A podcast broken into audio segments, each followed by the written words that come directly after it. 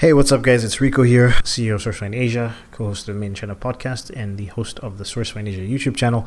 Back with another podcast. This one's a video podcast. So if you want to listen to this, then you can listen to this. If you want to watch the video, check out the YouTube channel. So, yeah, this episode uh, basically, we've been working on a pretty crazy project with a company called Event Fuel. They're based out of Ireland. And, you know, they were an event company, obviously with the name uh, but obviously, with COVID, they had to restructure how they do their events. So they started doing digital events.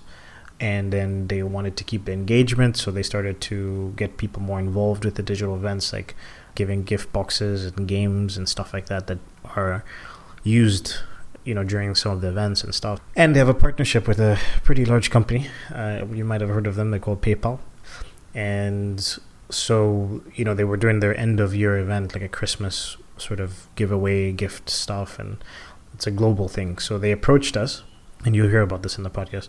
They approached us with the idea of us just fulfilling Asia, right? And then we just kind of were like, no, but we can do everywhere. Like we can fulfill the entire planet if you want. and because uh, you know they were basically purchasing the goods in the countries or like in the US for example and then shipping them to other countries and we're like you know like that's you're probably paying like four times the amount of money that you should be paying for these uh, products because the goods are coming from China anyways. So you might as well, you know, just source them in China. You save a bunch of money on the production, and then we can also fulfill for you. So yeah, they they liked the idea, and then you know we kind of sent them a proposal and started working on the project. So this podcast was more about just a sort of recap on what's gone on so far. We're still in the process of fulfilling the orders. Um, we're not 100% done yet, but uh, you know it seems to have gone pretty well. Um, they seem to be happy with what we've done, and they seem to want to engage with us more. So yeah, pretty exciting stuff. And yeah, just me and Alan sat down and just kind of talked about it. I was in Puerto Galera at the time, so you, there's a nice little backdrop if you see the video. But yeah, without further ado, enjoy the podcast. I don't want to be a product of my environment. I want my environment to be a product of me.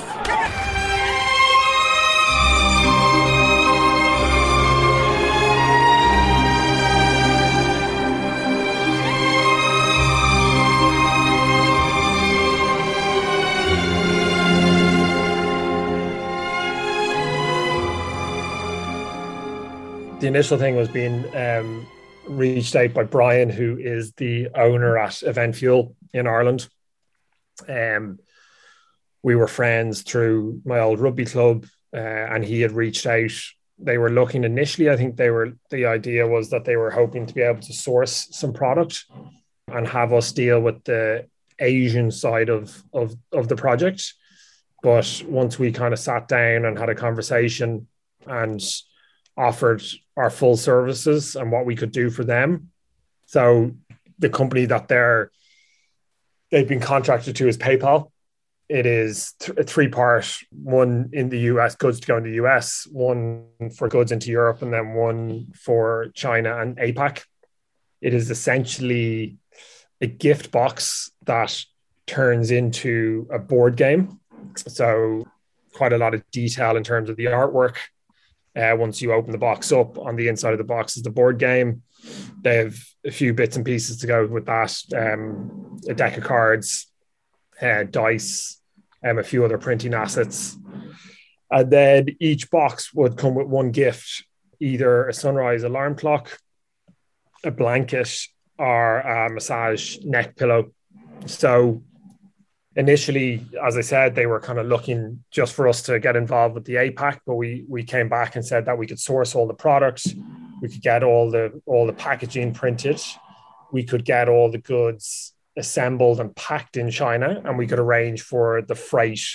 So large bulk shipments into the US of the massage pillow and the clock. Uh, the goods made up in the box itself for the European shipment, which is all going to Ireland. And then the goods all made up again and packed, but in for the APAC and for China, but sent out individually. So yeah. I think when we first had the conversation and we kind of said, yeah, we can we can handle everything between between our factories and what we've done in the past with your connections with your freight forwarder as well. And then the initial kind of Zoom that we had with Fuel's team, um, they were definitely a bit taken back by the fact that we could do everything.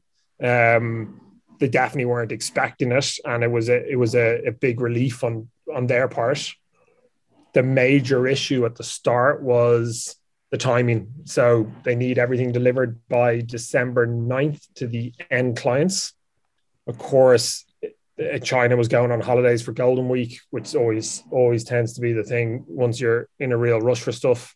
So we knew we had to have all deposits paid by October 15th, if I remember right.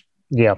And we had kind of said if we can get them all paid by that date, we'll be able to get as close as possible to the to their um, delivery date of the 9th of December. And then we just kind of got the ball rolling on artwork from their side, us arranging quotes the minute China opened back up. And that was, yeah, the, the real start of the project. Yeah. It was just interesting to me when we first spoke to them. Like, one of the things that stood out to me the most was um, we mentioned being uh, doing quality control inspections and the and the process of that, and then just the the fact that they were a little bit surprised that we even do inspections on on the products. Yeah. Yeah. yeah. I was like, okay, so I think we can help these guys a lot because one thing is it's for them to save a bunch of money on the production because uh, they were sourcing all the products from from Europe and, and the US before. But it's another thing for them to actually get the same quality products, pretty much the same products, because I'm sure all of the products we were buying were coming from China anyways. But uh, apart from apart from the blankets, which we didn't source, they were made. They're actually made in Scotland. Okay, yeah, and then yeah, they shipped them over. But yeah, it was one thing for that for them to save money on the actual production, but then to also save money on, I mean, to have the same quality of of product. Product, yeah, uh, yeah. And I think later on they came to us with the print assets, which they were trying to do, and then it was just like too expensive to do it in in the states and stuff. Well, they actually so the printing assets and the gift box they've got some printed in the states for that side. So the we were just sending the massage pillow and the clock, and they were handling all of that. I think that was more of a case they had had that already arranged, and and they had someone to do it. Kind of reading between the lines, our pricing was miles better what they were getting. They had got stuff quoted in Ireland, I know, so our pricing was much better than that. But I think for the US side of things, it was more of a they needed the, the, the goods sent out as quickly as possible, the, the bulk production from here. So they decided to stick with their printer there. So we um yeah, got rolling on the artwork. We ran into a bit of a issue with the initial box factory that I had brought, a factory that I've worked with for years, but they just seem to be very, very busy at the moment. I mean, it is it is peak season, and obviously there's people running into delays with what's going on in the freight world and, and backups in China. So we had to switch factory out.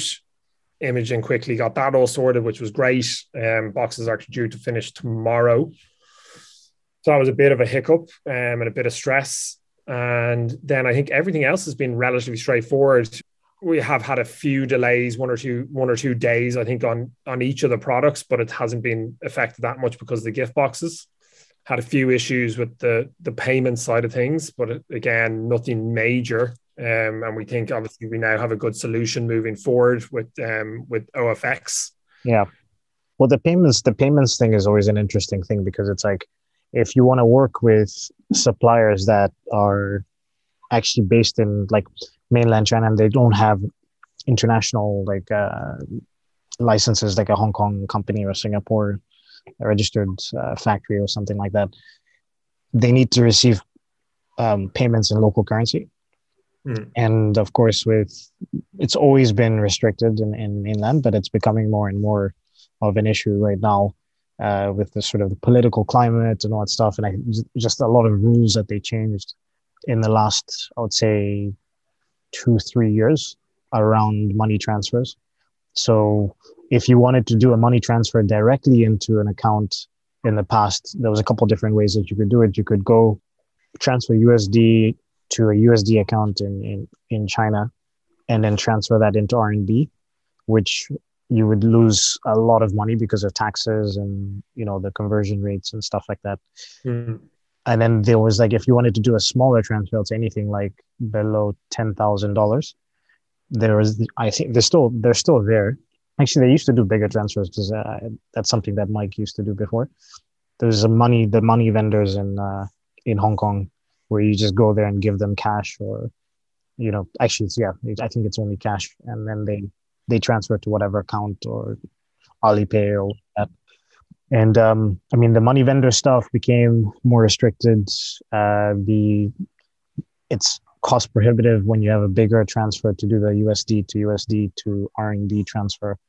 And then there are other money transfer services like a GoRemit, like an OFX, where you're basically transferring money to their account and they're a licensed money vendor and then they transfer into RMB, which is slightly more cost effective. But again, when you start to extrapolate, you know, a certain amount of money, let's say anything over anything over twenty thousand dollars, then you know their fees and the exchange rates that they use start to become you know a little bit much. So, but even with GoRemit and even with OFX, like I think they've also started to feel some crackdown from from China in terms of the rules because GoRemit also used to be able to transfer to Alipay or WeChat account, and they can't do that anymore. The, they're asking for more, randomly ask for more additional uh, documents when you send a transfer out.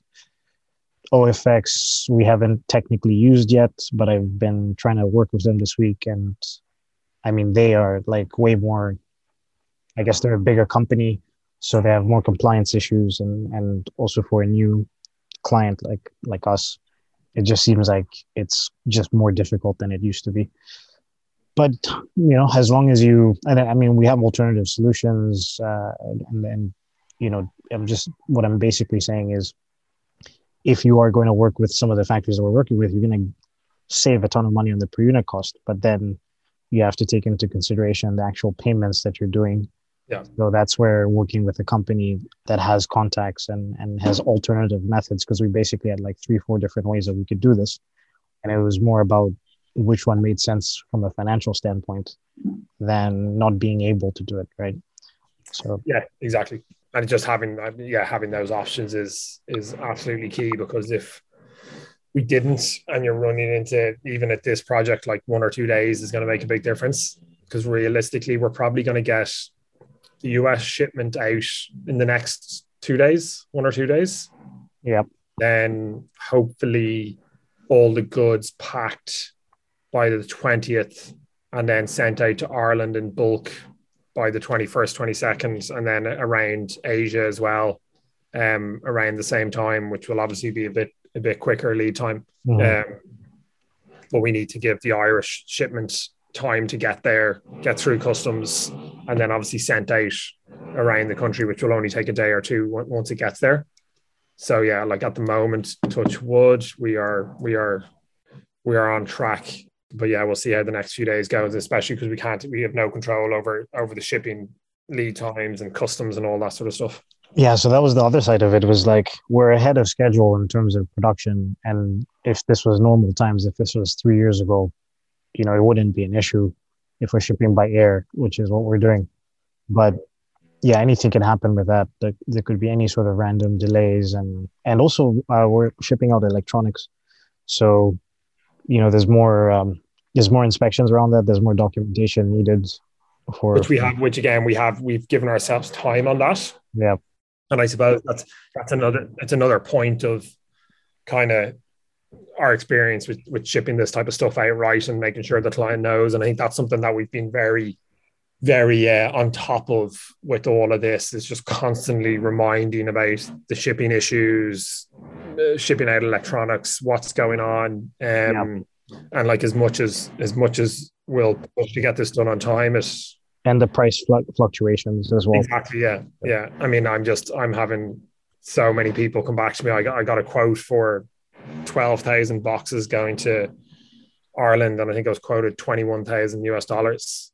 And now they're like, oh, can we ship to France? Will it be cheaper? And these are the kind of questions you're getting. And I'm like, well, I need an address to get the quote. And it's not going to be considerably cheaper to get them shipped there and it's just really just really a crazy crazy crazy crazy time especially in our industry and it's having a massive knock-on effect yeah and it's been it's been like that since well yeah the shipping wise it's been like that since last year right? So a lot of the stuff that we're dealing with reminds me of last year in terms of just the unpredictability around it. But I, I guess the lesson that we learned last year was more if you can do a bulk shipment and send everything at the same time then do that. That's the easiest way to do it. And then also make sure that you have enough time and you give yourself you're not shipping out something that needs to be landed within like three four days right? Like you're shipping out something that needs to be there within two weeks yeah because um, like last year we had i mean last year was uncontrollable with all the the covid products and all that stuff it was just we need this like tomorrow and then but we have to do a production first and it was like everything was already you know crazy but you know it was just that that lesson like okay we didn't expect those shipping delays to happen, right? And uh, you know that caused a lot of issues.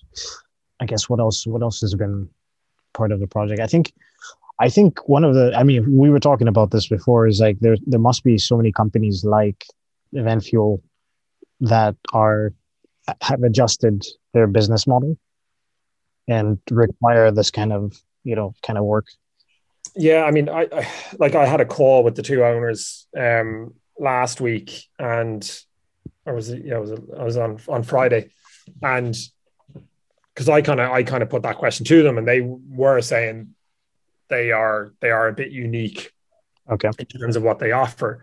But I, I feel like most companies would would would feel like that about their own business. But I mean, we had spoken about right. How can we try and find these guys, these other companies, and it and it turns out that this kind of PayPal operation that they're doing they're now contracted to them and there's more plans for that which will be a part of and there's other brands or other companies that they're going to be targeting so like it's it's i think it's a smart move to let the marketing experts um, go after that type of business and we stick to what what we're good at in terms of the sourcing and fulfillment and assembly and the and the freight side of things. But I, I i still think there's kind of opportunity out there right? Because it's nearly like a new age for a sourcing office that we you're yes you're here to source product but then you have to offer all these other alternative options and then assembly fulfillment all these different things. And we spoke about it that we're looking at a few different things now with with fuel um in terms of having a distribution here in asia and us handling that what they're doing for paypal in terms of their internal product um, having distribution all over the world rather than it all coming from America, which is not not sustainable and not good for the environment, which is a which is a big focus of theirs and a big focus of all of these large large um, kind of uh, Silicon Valley companies, right? So I definitely think there's lots of opportunity there to kind of be the boots on the ground in Asia. I mean, the fact that buyers can't even get out this way for a lot of these companies, and and I don't know how soon they'll be able to get out this way or into mainland China. So there's definitely options there. It's just trying to find trying to find the right people to talk to in these businesses. Yeah, that's true. I mean, even if it's not necessarily a company exactly like Event Fuel, it could be, you know, a small to medium size or medium to large size company that has been sourcing from China, has been going to the fair uh, the the fairs every year and just can't go right now, and, and they they don't have an office there, right? Because then yeah. exactly like my family business, yeah, like a, a, a 20, 25 million um, euro company who who needs to constantly be developing new products and the Canton Fair is their main source of that and, and not being able to get out. So I think that's that's where good opportunity could be. Um, it's just marketing in the in the right way. I think.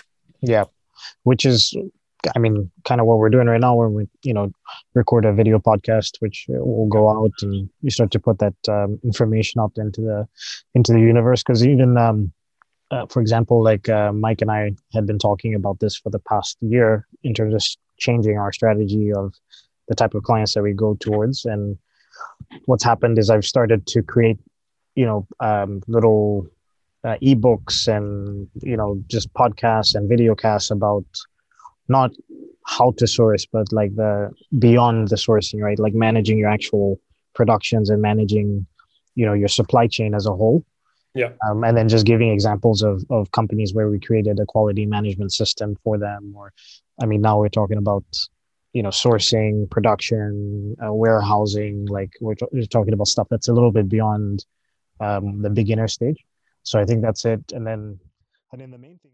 Hey, what's up, guys? Thanks for listening to this episode of the Made in China podcast. If you want to reach out to us, it's podcast at sourcefineasia.com.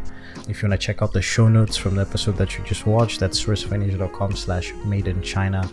And be sure to also check out our YouTube channel, Source Asia, all one word. Cheers. Yeah,